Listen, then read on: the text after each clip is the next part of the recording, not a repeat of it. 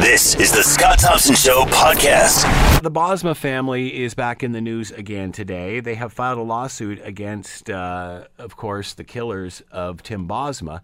And uh, I'll read this right off the webpage. Uh, Tim Bosma's family has launched a civil suit against his killers. The $14 million lawsuit was filed back in May uh, in, 20, uh, in 2015, more than a year before Dellen Millard and Mark Smich were found guilty of first degree murder in his death. Uh, the statement says Bosma's family uh, continues to suffer from severe emotional and mental distress as a result of the brutal and callous act. Uh, this is just another venue where they can get justice for Tim, is what the civil lawyer uh, told the Hamilton Spectator. Uh, Millard filed a statement of defense last November calling for the lawsuit to be thrown out. Uh, Millard's mom, uh, Madel- uh, Madeleine Burns, and his girlfriend, Christina Noudga, are also listed as defendants in the lawsuit. To talk more about all of this and what it means for the family, Lorne Honickman is with us, partner uh, Brauti Thorning and Zibarras, and on the line with us now. Hello, Lorne. How are you doing today? How are you, Scott? Nice to be on. Thank you very much for taking the time. We really appreciate this. So, why are we just finding, finding out about this now, Lorne? Why is this coming up now? I don't know. Once a lawsuit is filed, it is a public document. So uh, maybe they just didn't want to announce it. There's, you know, when you file a lawsuit, you have no obligation to make a big uh, announcement and go, "Hey, we're filing our lawsuit." Uh, but once it's filed, uh, you know, you, I guess you can file something quietly, quote unquote, but it becomes uh, a public document. But the, the the real key about it all is is not that you or I or anybody else has just been uh, finding out about it. It's in the courts. It's um, it's it's not out of the ordinary that there are what we call companion lawsuits that go to criminal proceedings. And one of the interesting parts of the uh, of the proceeding now, I got to say, I haven't seen the statement of claim. I haven't seen the statement of defense. So I'm only going by the article that I've read. Uh, I guess it's in the Spectator, mm-hmm. um, and some different uh, references that have been talked about in there. And w- one of the things that you sue in a in a lawsuit is that you you file a lawsuit uh, based on on the damages that you allege that you suffered, right? Mm-hmm. So so you've got you've got a lawsuit, I guess that the family has put in, and they are allowed to bring a lawsuit under the Family Law Act for financial and emotional damage. And one of the other allegations that I can see in the article that's been made is that that there's an allegation of what's called we call in law fraudulent conveyance, and that's that somebody is trying to deplete their. The allegation would be that uh, that somebody is trying to deplete their assets to try and make themselves judgment proof. So I'll give you an example of where you see allegations of fraudulent conveyance. Uh, somebody uh, somebody knows that they're going to be sued, and they go, "Oh wow, I own property. I have property in my name. I better uh, I better do something about this right away, or else uh, if I get sued, they're going to be able to latch onto my property for potential damages. And so you start trying to deplete your assets like your property at that time. Now there's a cause of action. Uh, it's called fraudulent conveyance when you try and do that, and I can see that in in this particular case uh, there is going to be an allegation as well about that. So um, it's uh, it's there. Uh, I, I understand their defense is filed. Uh, one of the things that uh, and again because it's it's Ontario and it's Canada, Scott. Things don't the wheels of justice don't mm. move very quickly, and certainly they don't move very quickly in the civil courts as well. Uh, what you're making reference to is, according to the spec, the transfer of properties from Millard to his mother in the days after his arrest in May 2013. They say a fraudulent conveyance aimed at protecting the assets from the creditors as right. much as unlawful. Uh, so when obviously this has happened days you know days apart from from all of this other stuff going down. Right. Uh, what's the chance of this? Uh, of them being successful in this and and apprehending that property that was transferred. Well, it, it, that's that's a great question, and of course, uh, it would be impossible to do any type of analysis now and say, well, they got a good chance, not a good chance. the The understanding is is that the. Tr- Let me ask you this, Lorne. Just yeah. the fact that he had transferred that money, what does that say? That doesn't say anything, um, you know, necessarily. you know there could be different a lot of different reasons why somebody who who's got arrested and now has to um, uh, face a whole legal proceeding uh, right after his arrest. Now, the one you can allege and say, well, you did that to protect your assets from credit, creditors. Or you could say, well, no, I had to do that for a lot of different reasons. And uh, I know that uh, there's been a lot made about uh, Mr. Millard and the money that he had or that he had access to and that's all of course that's going to come out the important thing is is that he has filed a statement of defense in this case and again i haven't seen the defense i haven't seen the claim but it's it you know you put in a statement of defense you know the the material facts that you're going to allege in, in defending this. So also we can see his assets apparently have been frozen and now there is a court ordered receiver in place that's been in place since November of 2015 and the only thing that can be used with respect to that money uh, are legal fees. So people, so lawyers have been able to get through orders of the court access for that. So, you know, the other thing is there's no, uh, there's been no statement of claim filed uh, on behalf of Mr. Smich yet, as far as I understand. Uh, but one of the things that I think everybody should should look at uh, and and and understand first and foremost these types of lawsuits are not uncommon at all. Um, they, they happen all the time in uh, as companion proceedings. Uh, they will sometimes take a back seat until the criminal proceedings have been dealt with, but not necessarily. And number two, um, it it if these are going to be defended vigorously, uh, then it is going to take quite some time before any type of civil lawsuit will ever be adjudicated here in the province of Ontario. And if somebody's saying, well, what, what is he referring to a long time? It could take anywhere two, three, even four years before these cases would come before a trial court in the civil division, if indeed it even gets that far. Uh, do, uh, obviously, uh, these two have been charged and convicted, but there's still other trials ongoing. Does right. all does it matter where at what stage they're at before uh, proceeding with this, or does that have well, any? They, that's a great question, Scott. Because a lot of times people will argue, and it used to, we used to argue it all the time that um, civil proceedings should be put on hold until all the uh, uh, criminal proceedings have been uh, taken care of. But the courts over the years have said, no, no, we're not going to do that. We're not going to uh, uh, burden an already burdened civil justice system. So a lot of times these things happen uh, almost contemporaneously while one is going on. There's always arguments saying, well, you can't start having somebody testify in a civil proceeding because it could then prejudice his or her criminal proceeding. But these things are happening all the time. Now, I know there's some other uh, defendants have, that have been named in these lawsuits. Uh, um, somebody who is uh, charged as an accessory yep. after the fact. Um, she. Uh, uh, her trial is it November that uh, her trial's mm-hmm. coming up? Yeah. yeah. So so I guess one of the things, anything doing with her, you, I, I'm sure her criminal counsel and whoever her civil counsel may be, uh, you know, they're going to say, listen, we're going to wait here. We got a we got a trial to take care of, hmm. uh, a criminal trial first. Um, we know that the U.S. system's different from the Canadian system, but we remember what happened with O.J. Simpson, got off yeah. criminally and then civilly. So, is conviction more uh, is is conviction more likely in a civil scenario in Canada? Well, it's, it's not called a conviction, of course, in the civil proceeding. Uh, it's it's it's a cause of action, and there's a different standard of proof mm-hmm. in a criminal trial. Uh, a crown has to prove a case beyond a reasonable doubt. That's the highest standard of proof in Canadian law. In a civil case, a plaintiff has to prove his or her case beyond on a balance of probabilities, meaning more likely than not. So it's a lower standard. So so certainly and one of the other things that happens in a civil proceeding, Scott, is proof of a conviction. So once somebody's convicted, you don't have to then go ahead and have to prove the case again.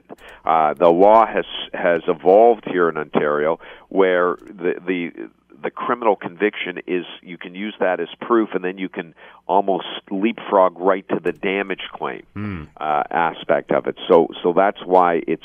So I think what we, I think what everybody's going to have to see is that this this lawsuit, and I guess it's it's a it's a substantive lawsuit uh, will sort of work its way through the courts um, as the criminal uh, proceedings get dealt with. And of course, the next part of the criminal proceedings, I know that Mr. Millard has another trial coming up. Uh, that's happening, uh, or both him and Mr. Smich have another trial coming up, uh, and and certainly the family's lawyer is going to want to push the civil proceeding, uh, not make it just sit and wait in abeyance, let it keep it going. So we're going to see on both tracks a lot of things. Um, a lot of things happening at the same time. What What are the chances that the Bosmas will see any money? Well, that's a great question, and one of the things that when you get, when you are plaintiff's counsel in this that you you you have a client that's asking you the same question and say, mm. "What are our chances here?" Uh, certainly, Mr. Bosma, from what we understand and what's happened, uh, there there's allegations there that there is money in the estate and there could be money there. Uh, whether or not um, uh, the family is ever going to see any money from this is the question that you just asked is really in this particular case, I guess the $14 million question. Uh, it'll be, um, it's always difficult uh, to predict. Uh, but certainly, if things flow and follow, and if you if you happen to be counsel who's defending Mr. Bosma on the civil side and looking at it, there'll be a lot of different things that you'll be looking at uh, with respect to whether or not um, anybody w- will be able to pay. One of the things that happens, Scott, in a civil lawsuit is once all the defenses go in, uh, and they may be in already, and again, I don't know, uh, there's a, a, uh, a mediation. Uh, potential mediation along the way, where you sit down with uh, with someone who is a mediator, uh, their their decision isn't binding, and you work out and to see whether or not a settlement can even be reached at any point. Mm. So now, of course, uh, well, you're dealing in a criminal case here right now where both accused pointed the fingers at each other. Mm-hmm. And uh, for somebody to say at this point, yeah, okay, we'll settle the criminal case when you've taken the position, whoa, whoa wait a minute, uh, I'm not the person that did anything here. Mm. Um, so there's a lot of different things and a lot of strategies and legal issues that arise before there would be any potential settlement. Uh, so I think everybody will have to say, it's going to um, my prediction will be here's the only thing that I can predict it's going to be some time before we find out how the civil action even could potentially come to an end. Did we ever find out if the Goldman family got money from OJ? Um, that's a great question. Um, I don't know how much money he had at that time, right? Mm, this yeah. was after his criminal proceeding. And I think that if I remember, and I saw a great documentary, I don't know if you saw it on the mm. whole O.J. Simpson yeah. case.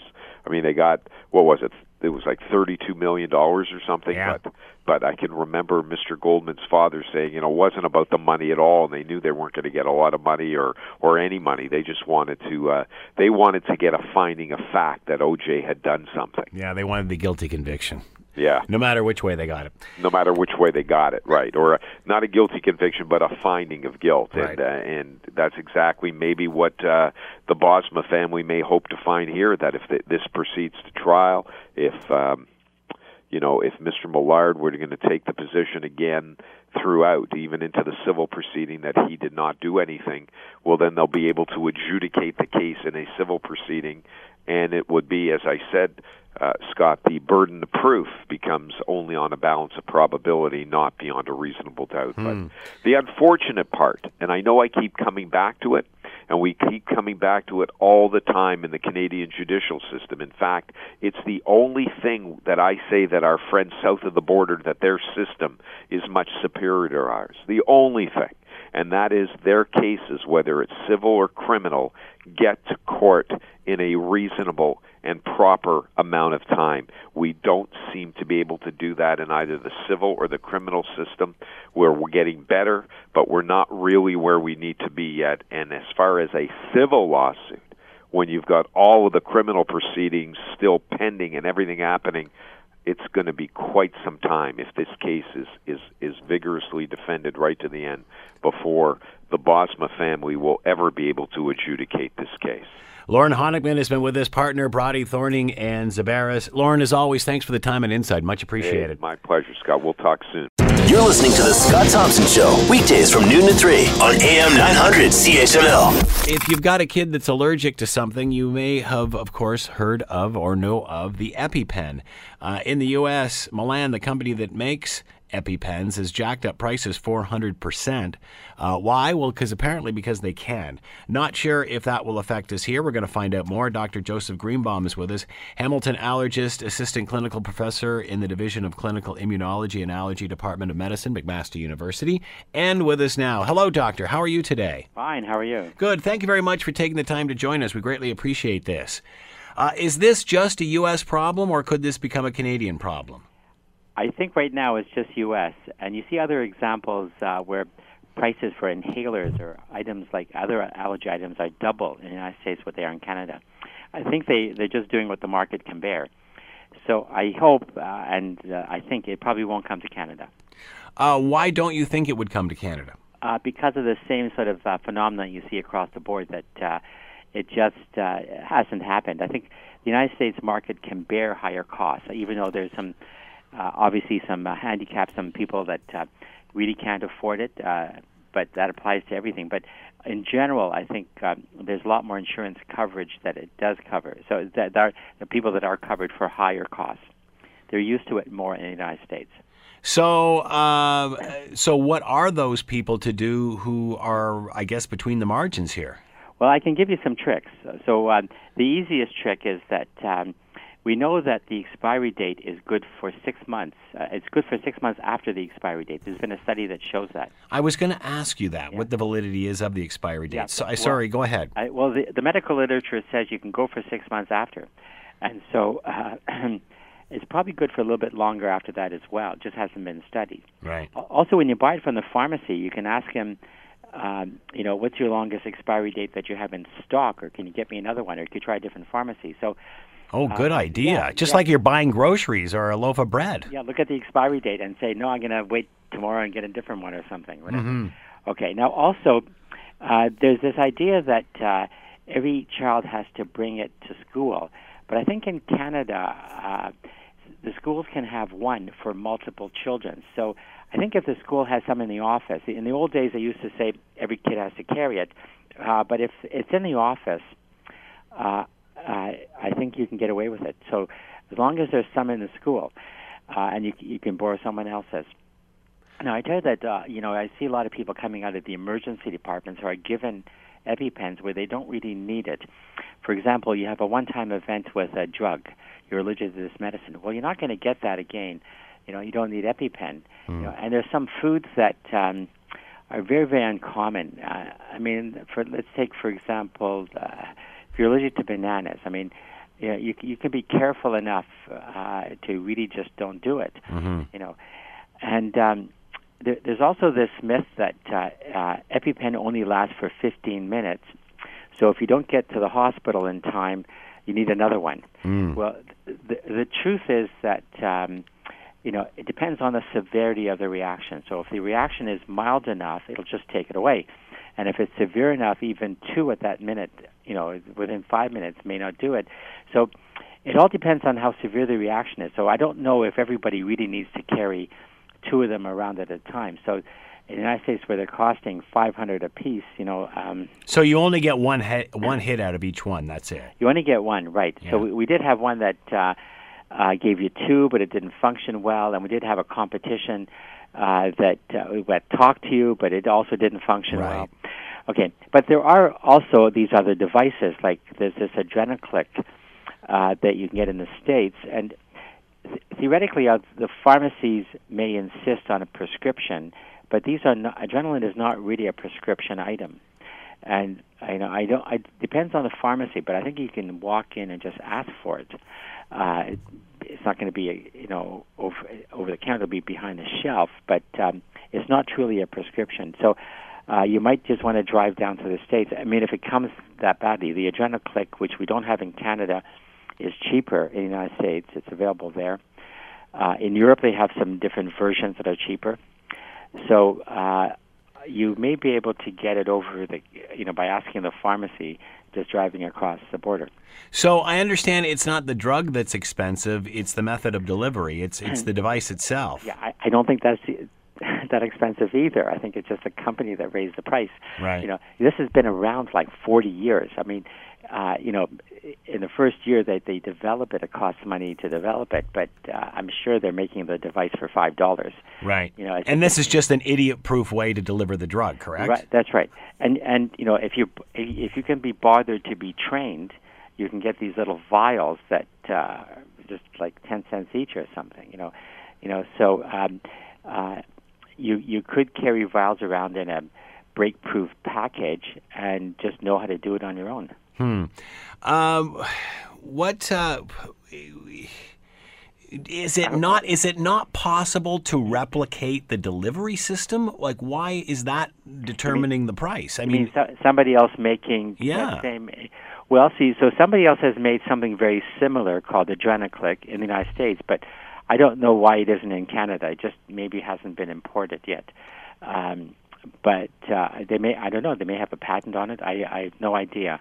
I, I don't know, um, you know, the drug rules and the patent rules and things like I don't know why somebody has not made a generic device. yeah. Yeah. So before the EpiPen, i the only what you would do is you would have just been with a medical personnel, uh, a medical person who would actually just give you a needle, administer the drug themselves. Well, 40 years ago, before we had EpiPen, I, I remember when it was invited, invented.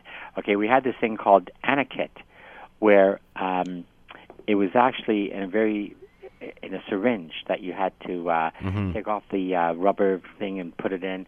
You know, but uh, in in the old days, people carried uh, vials around, and um, it's not um, that hard to to learn how to break the vial and to give anybody ask an injection. Give ask any diabetic. You know, we have diabetics Right, doing yeah. that same kind of thing all the time. You know, they also have their own pens. You know, um, but they can also do it from uh, vials.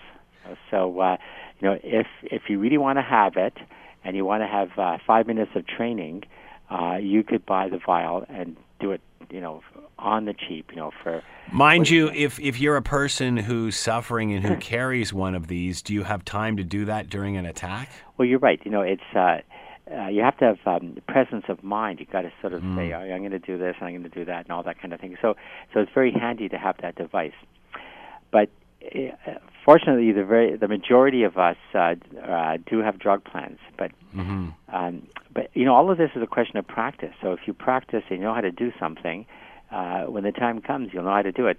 Like you talked about the Olympics a minute ago. You know, these guys, they're on autopilot. You know, they they've trained like crazy, and when they throw that javelin, they don't even think about it. They just Yep. say, "My body's going to throw it."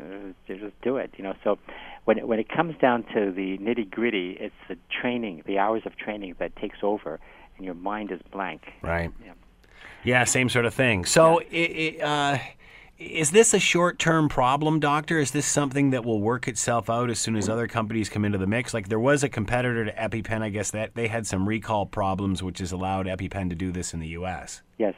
Well, I'm I'm sure that over time there's going to be people that if the market is that big and if the cost is that big, people will come in and the cost will come down.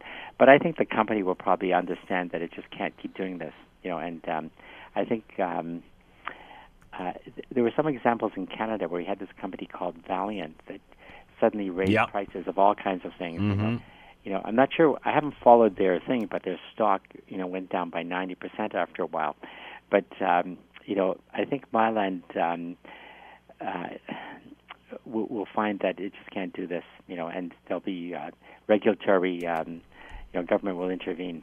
Well, it seems to be bad PR. I mean, you know, drug companies that are designed to be helping people are now sort of holding people hostage. I mean, you know, we've we've heard a couple of stories of this uh, of late of, of this sort of thing happening. Uh, at what point do, you, do do investors realize this is pretty short term thinking? Yeah, you're you're asking uh, you know financial investor kind of Yeah. questions, but from the medical point of view, I think I, I hope I pointed out uh, a little quickly some some of the little tricks that you can use. Yeah. You know, to sort of uh, stretch your dollars, you know. So uh, that being said, you, you talked about the expiry date, and my kids live this. I mean, we have every it's coming up to September, so we have to get new ones for school. Right. Um, uh, is it the delivery system that fails, or does the medicine actually deteriorate after the course of a year? Well, not the delivery for sure, but it's a but the medicine. But I think you you know if you having trouble affording it, I think you've got to talk to the principal and say if there's other children in the school, you know, uh, then you know you, my child doesn't have to come, and the teachers will rush down to the. Uh, uh, Yeah. You know, they're not holding them on themselves mostly, and they're not in the classroom; they're in the office. So.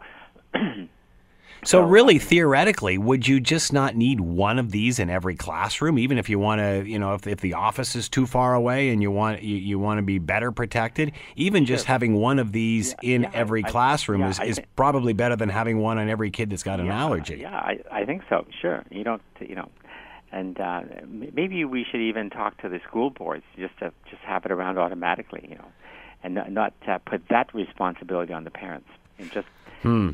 I mean, what if a, what if a child doesn't, you know, forgets to tie up his shoes and forgets to take his EpiPen, you know? So Yeah, exactly. Yeah. Um, so, is this overkill with making the kid have to wear the EpiPen all the time?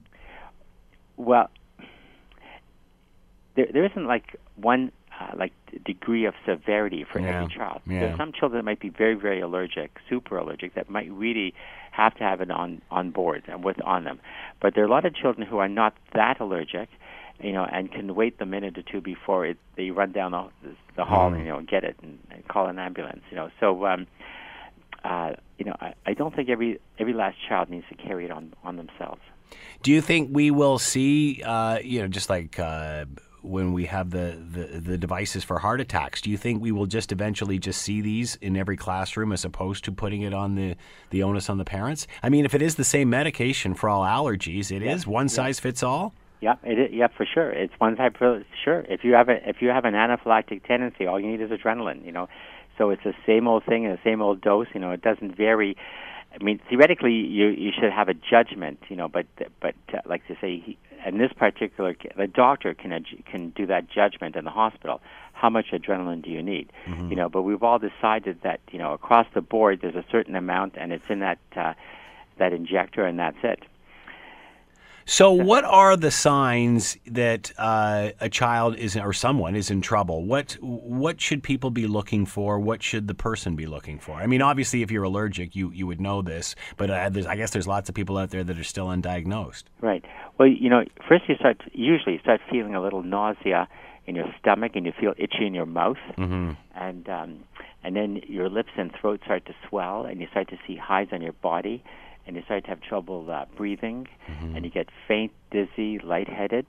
You know, and then you might collapse. So you, you go through this little march of things, uh, sequence of events, which is slightly different with every person, and you you usually know um, what the first thing is for you, and so usually suddenly you realize something is happening, and that's when you have to sort of go for attention and get your EpiPen and call an ambulance. Yeah. Uh, how fast can these these uh, uh, allergies take over your body? How quickly can this happen? You know, so again, it depends on just how allergic you are. So if you're very allergic, it can happen just as you're eating it. You know, Yeah. just at that moment, immediately. You know, and if you're not that allergic, you can have delays. Uh, and if, especially if it's masks, masked, you know, in some food, and it's Right. only eating a small amount, it could take you half an hour to an hour before it really starts to happen. So, um, you, usually, as soon as you realize that something is happening, and if you grab the adrenaline early enough and you get medical attention, usually you're pretty safe. Mm-hmm. And obviously, if you're to the point where you're using one of these, after you've used it, you get to a hospital. That's the general rule. You know, if you have to use this, you should go to a hospital for sure because you never know that sometimes there's a second or third wave that hits mm-hmm. you like you're feeling better a few minutes later, but then it starts to come back again. You may not have gotten rid of all of it. I, I, uh, so you, you need to go to the hospital and get more medications, and usually you need to be treated for a day or two with uh, prednisone to be sure it doesn't come back. Uh, sorry, go ahead. you need some prednisone, like cortisone, okay, for the next day or two to be sure that it doesn't come back. because it can come in waves, and you, you may you may get the first wave, but then if you just sit there and just uh, you know feel comfy, uh, it could hit you again in a, in a half an hour, an hour, and the second wave or third waves sometimes can be as strong as the first, and and uh, there are fatalities reported for people who are not um, uh, uh, treated for for the subsequent effects. Uh, how often does it does someone have a reaction and they have no idea what's going on? They have no idea that they're even allergic. I mean, because normally it takes something to set this off, and then perhaps you you question it and then go get tested. But what about those that that have never had the need to get tested? Well, you know, um, for sure it can come at any time, and I've seen people who, let's say, had shellfish one day and were fine, and the next day they reacted. Mm-hmm. And why that happens, unknown. I've even seen a person where they ate a nut in the morning and they were fine, and then in the afternoon they ate it again, and boom, it happened then. So you know, just because you did it once doesn't mean you're safe. The, your past is not a guarantee of your future. Mm-hmm. You know, but you know, obviously when it starts to happen, you know there's something wrong, and it's only a question of like. Um, uh, how attuned you are to like your health. Uh, if you're a man, you're used to tight and you think gee, I'll overcome this, and it's really nothing, you know. Mm. and if you're a woman, you probably rush uh, to for medical attention more often. In fact, there was um, something in the um, in the press today, uh, in the uh, Canadian Medical Association, about uh, men holding back longer, you know, before they seek medical medical attention for things.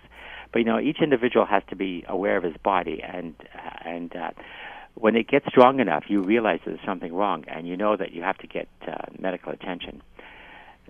So um, I think you, you just got to keep an open, uh, you know, mind and hmm. decide mm. uh, something is happening and I need some help here. Are you concerned uh, that EpiPen and things like this will increase in Canada for the same reasons in the United States? Are you confident that uh, that won't be the case here? So far, it hasn't happened, and I don't think it's an issue. But if it if it becomes an issue, uh, we'll deal with it. You know, by getting people to buy the the mm-hmm. vials and by training yeah. them properly and by getting them to stretch the use of it and um, and maybe even like I said, go across the border and get some of the, cheaper models that are there. And and I'm surprised that Mylan is actually doing this because there is a cheaper version around. It just doesn't have the um, it just hasn't been advertised, and so people aren't as aware that there is a substitute that's less expensive. Hmm. Dr. Joseph Greenbaum has been with us, Hamilton allergist, assistant clinical professor in the Division of Clinical Immunology and Allergy Department of Medicine at McMaster University. Doctor, thanks for the time and insight. Much appreciated. Take care. Okay. Bye bye. You're listening to The Scott Thompson Show, weekdays from noon to 3 on AM 900 CHML the latest coming out of Turkey and another suicide bomber, uh, even at a wedding. My goodness, at a wedding, it's nothing sacred anymore.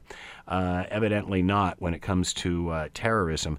Uh, but lots to chat about, not only on this, but the situation in which it happened and the fact that it, it, it's, it's becoming increasingly obvious that uh, these movements are using kids to deliver their message. They're using kids to deliver their bombs, uh, including a 12 year old, which was, uh, I guess, apparently the cause of this situation at the wedding. I saw uh, just a fascinating clip on the news over the weekend in which they catch a 12 year old boy and they are literally holding him up and taking the explosives off him He's wearing a one. He's strapped with explosives, and then as they're taking him away, he's crying.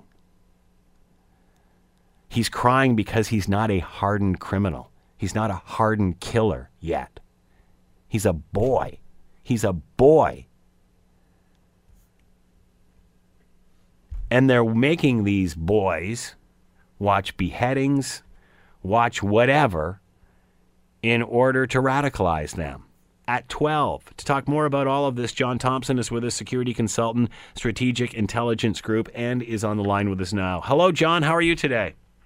Not too bad. Yourself? Good. Thanks for taking the time to join us. Does this change the conversation, John? I'm sure you're going to say this has been happening for a long time, but does it change the conversation when all of a sudden we realize that whether it's at a wedding or or, or one that doesn't go off, that it's it's like 12 year old kids that are delivering these? Um, it doesn't for me because, uh, as you just predicted, uh, I've seen all this before, and it, it's been going on for a while. Why is this resonating now? Well, um, I think it's a combination. I mean, uh, children have been used to deliver uh, body bombs before and been, been turned into shaheed and been conditioned, and weddings have been attacked before, but uh, and there's been, of course, you know, the suicide body bombs before, but I think this is the, the first time all three combined at a wedding. What you know, I saw this clip on the news uh, the other night with them apprehending a boy who uh, had one of these devices strapped to him, and it just seems so ironic that when they're taking him away, they're not taking him away the way uh, that you would think they would a criminal or a typical terrorist. Uh, you know, they picked the boy up and carried him away, and he was crying. It, it just, it just, it just doesn't. something's not right here. It's not, but uh, there, there's a long habit of some, uh, some of these terrorist groups, especially uh, uh, Islamic ones, of uh, basically working on the very, very young, the, the very uh, fragile. Um, we, we've also seen it before on the uh, the West Bank and with Hamas and the Gaza Strip. Um, they've used uh, um, the mentally handicapped to deliver attacks. They've used uh, young uh, women who are being divorced, which is a uh, you know a real disgrace in the Arab mm. world. Uh, never mind that maybe it was just the the husband's fault, but he's saying you know you can avoid all the the, the uh, the social pariah status that goes with being a divorced woman if you uh, deliver a suicide attack. So we've seen that. Uh, we've seen the handicapped but also, of course, you know, children are impressionable, especially young teenage boys, uh, and they can be talked into all sorts of things. And uh, what really sounds kind of sick and twisted is also that uh, they work on that whole uh, 72 virgin thing for uh, for suicide for shaheed for suicide attackers. Explain and, that. Explain that to those that may not know. Well, it, it's a part. It, it's uh, it's a line in there that uh, somehow if if you die for Islam, you will receive seventy two virgins in the afterlife who will be your you know you're totally devoted to you and and your you know utter and complete uh, sex slaves forever. Um, and it's been used as a recruiting tool, especially for uh, uh, young teenage boys. And let's face it, you know, when we're 13 and 14, I mean, hmm. you know, well, you know what that testosterone wash was like, and yeah. you know that's what you're thinking of about every five seconds, and they're feeding to it. Uh, what I'm going to say is, is I'm sure extremely politically incorrect, and I don't mean it to sound insensitive, but I, I find it ironic when when experts talk exactly what you're talking about and saying that they're recruiting them by saying you know, if they do this, uh, their version of heaven supplies them 72 versions, or virgins rather, in an afterlife. Is it any different than extreme Christians who are saying, when you go to heaven, you're going to see all your dead relatives and watch a show with all these old dead musicians? I mean, is it any different? Um, I, I think a little. And, and again, I mean, remember in uh, Christianity, a martyr is someone who dies. Um, not killing other people, but dies for, for the faith. Yeah, yeah. As witness to it. Mm-hmm. You know, it's like Maximilian Kolbe, who you know on uh, August fourteenth, nineteen forty-one, who hmm. substituted for someone else at Auschwitz as a uh, hostage to be executed.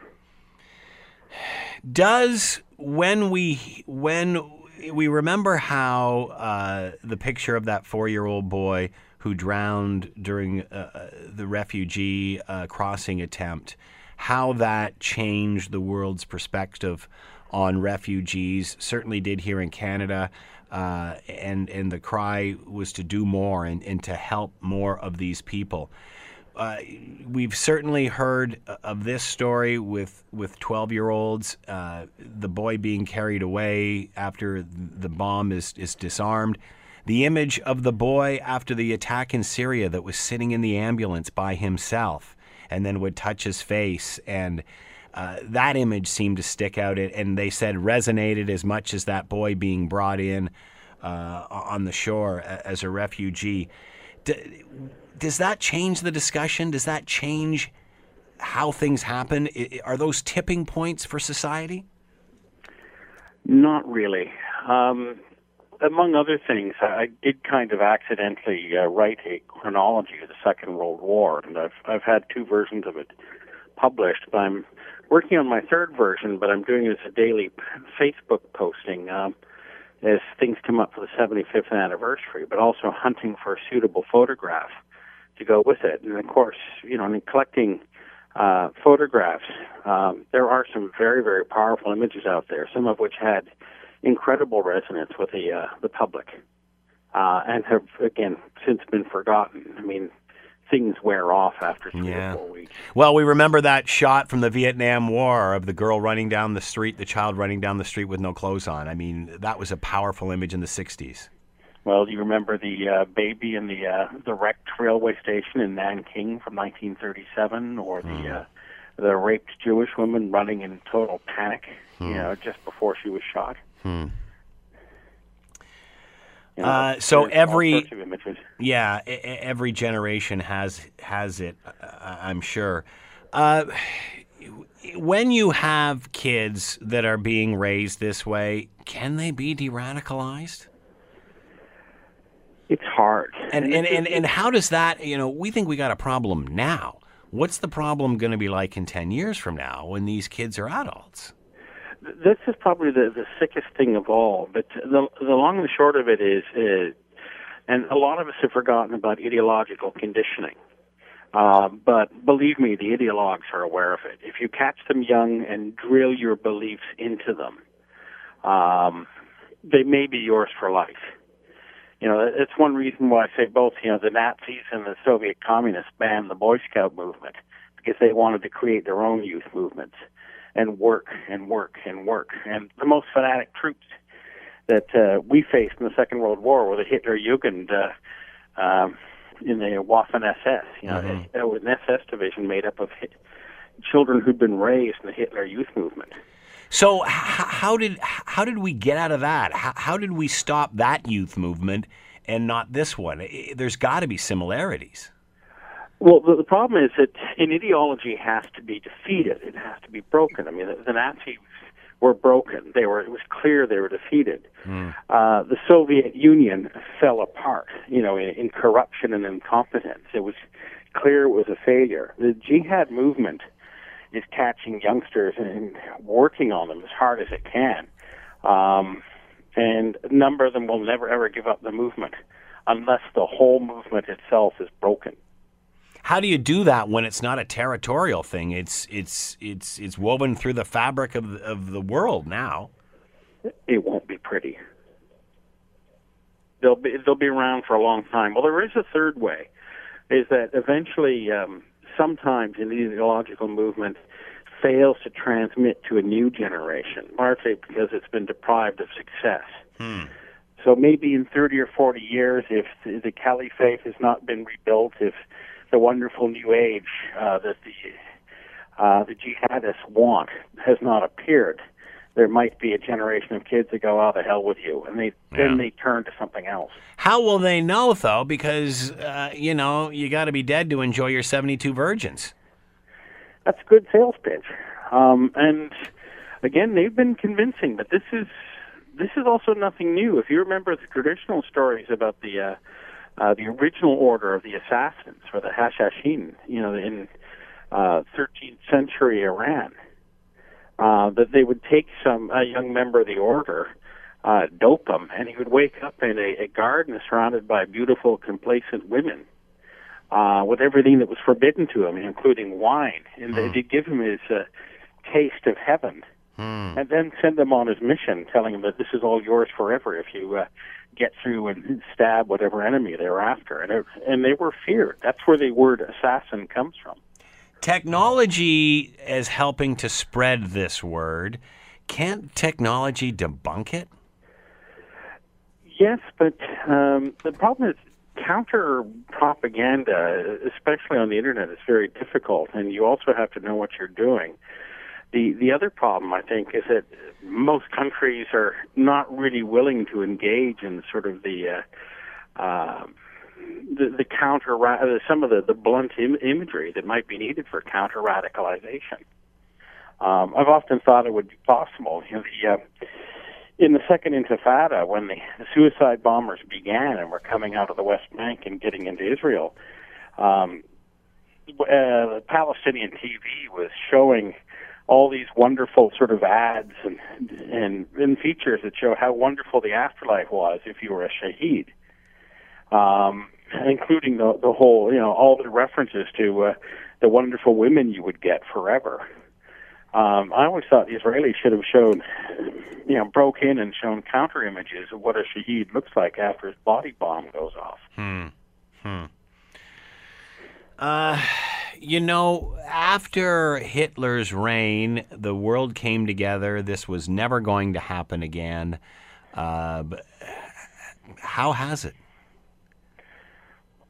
Largely, I, I think um, because we weren't really all that assertive, um, and again, there there are always going to be ideologues. They'll they'll be exist they'll exist in every population, and they'll push. Yeah. Um, and thanks to Hitler and thanks to Lenin and Stalin, the techniques for conditioning people are well understood. Um, so actually, there's more violent, virulent movements out there than ever before, uh, and they follow. They don't have to. Uh, uh, they might adopt the techniques of Nazism or of Marxism, Leninism, uh, but they don't believe in it. They're just using the uh, the guidebook as a, a how-to manual and inserting their own beliefs. Will we solve this issue before it divides us? Well, most of us, uh, again, are reasonable. Most of us, and this includes, of course, you know, most Muslims around the world want to live peaceful, quiet lives. We don't like ideologues. They frighten us and they scare us. The, the point is, uh, and this is, I guess, the, the daily fight we all have to face is that uh, we have to refuse to be frightened. We have to stand up to them and you know, diminish them as they come along and basically say, look, you're an idiot.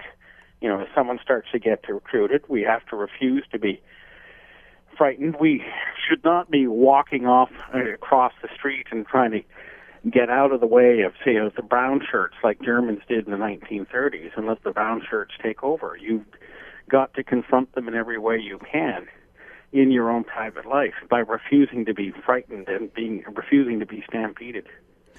Uh, you know, we've often heard that, uh, y- you know, we can't be quick to judge these people as unsophisticated, as primitive, as stupid, because simply the techniques that, that they have used uh, in order to recruit uh, uh, speak for themselves, I guess. That being said, the way in which they suck people in does sound incredibly primitive. And, and it and it almost sounds surprising in this day and age, and of course I'm looking at this from a Western perspective, that you can pull the wool over people's eyes this way on such a mass form. Well, you you look very carefully. You, you find the vulnerable. You you find the foolish. You find the the malcontent. You tell them what they think you want to hear, and that works in any society. Hmm. You know, we still generate. Uh, in fact, actually, let's face it, we're also getting about uh, 10 to 15 percent of the, the jihadists in the Western world are people who were converts. So e- even a, a message like this, or the the message that Yeah. some of our converts, it still works regardless of the education level. Yeah, that's a valid point too. Uh, John Thompson is with us, security consultant, strategic intelligence group. Suicide bomber killed 51 uh, in Turkey over the weekend. Uh, a Kurdish wedding. Uh, and 12 year old soldiers delivering these bombs. John, thanks very much for the time and insight. Much appreciated. You're welcome. The Scott Thompson Show, weekdays from noon to 3 on AM 900 CHML.